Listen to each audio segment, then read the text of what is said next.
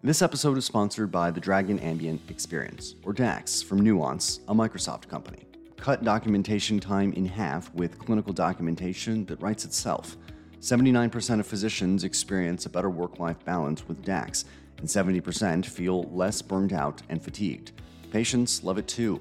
85% say their physician is more personable and conversational. Visit nuance.com slash Beckers to explore what DAX can do for you. That's N-U-A-N-C-E dot com slash B-E-C-K-E-R-E-S. Welcome, everyone, to the Becker's Healthcare podcast series. I'm Mariah Muhammad, writer and moderator with Becker's Healthcare. And I'm absolutely thrilled to have with me today Dr. Jennifer Davenport, Vice President and Chief Medical Officer at St. James Hospital and lead physician with APP Experience and well-being at Intermountain Health. Doctor, it's very nice to be on the podcast with you today. How are you? Hi, thank you, Mariah. It's great to be here with you. I'm doing great. How are you? Good, good. Thank you very much for asking. And again, so glad to have you on the podcast. To begin, would you mind please just introducing yourself and telling us a bit about your background? Sure.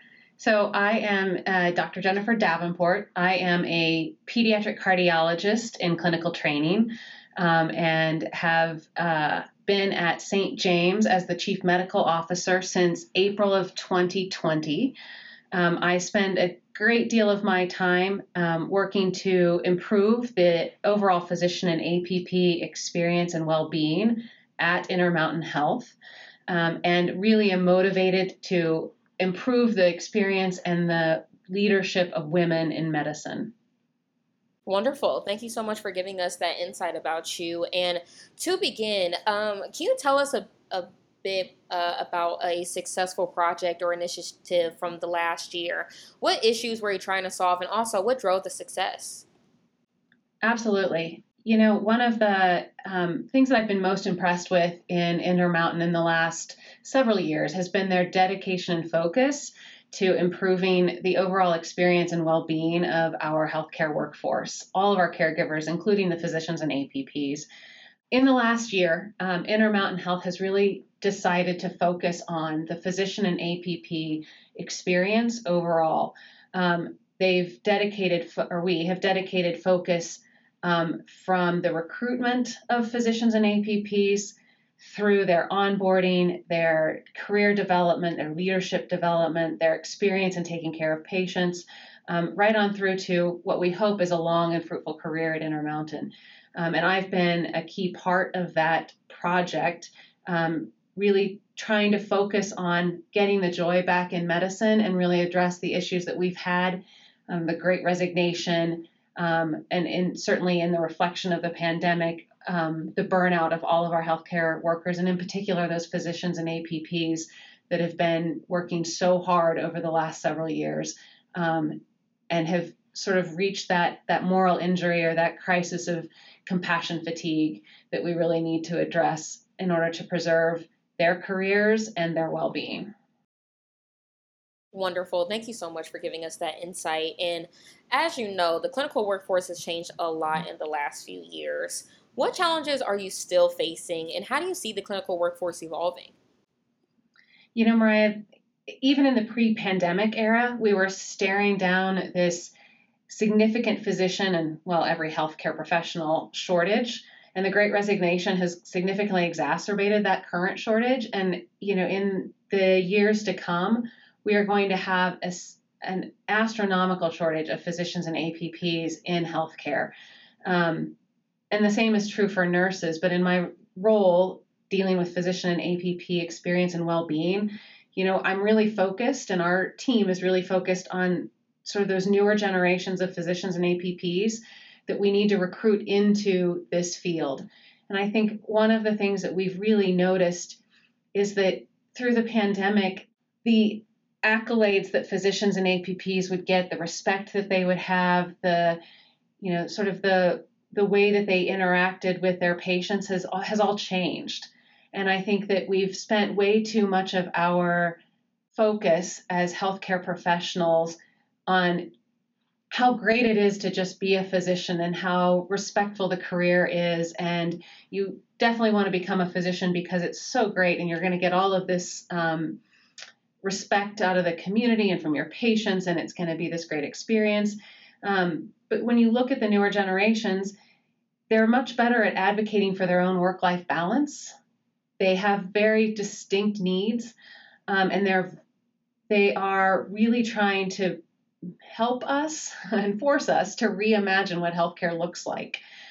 Um, and I think that we as healthcare systems really have to think about how we deliver healthcare and how we support those caregivers, those physicians, those APPs, and do more and better with less.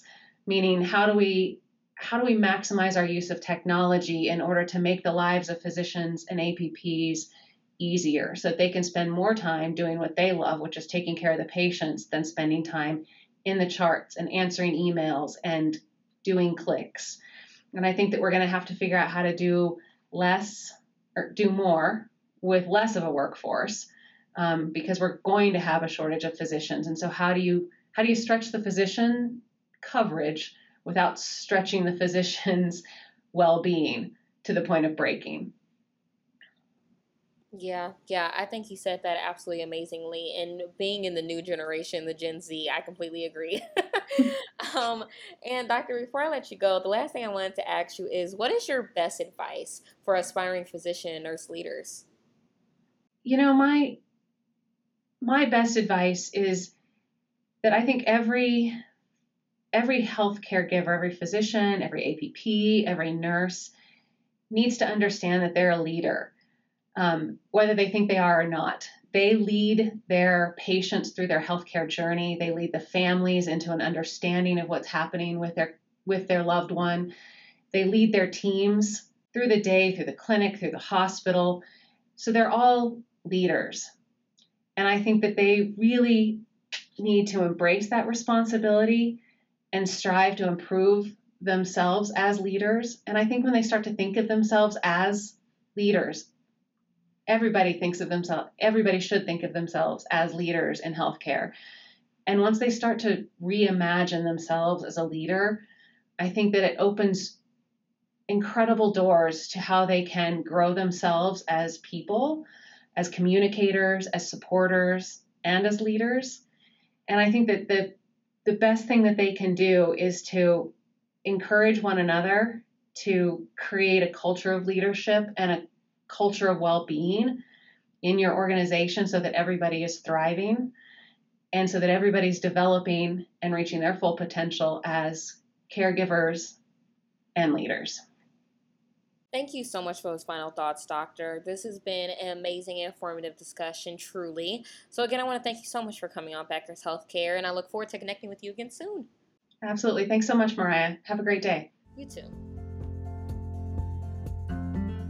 It's so important for leaders at the top of organizations to keep learning, stay sharp, grow their networks. To help our audience better do this in a more simplified, personalized, and meaningful way, Becker's Healthcare has launched My BHC. It's your trusted Becker's Healthcare experience and more with content, connections, events, and learning opportunities. Join the community free of charge at www.my.beckershospitalreview.com and we'll see you there.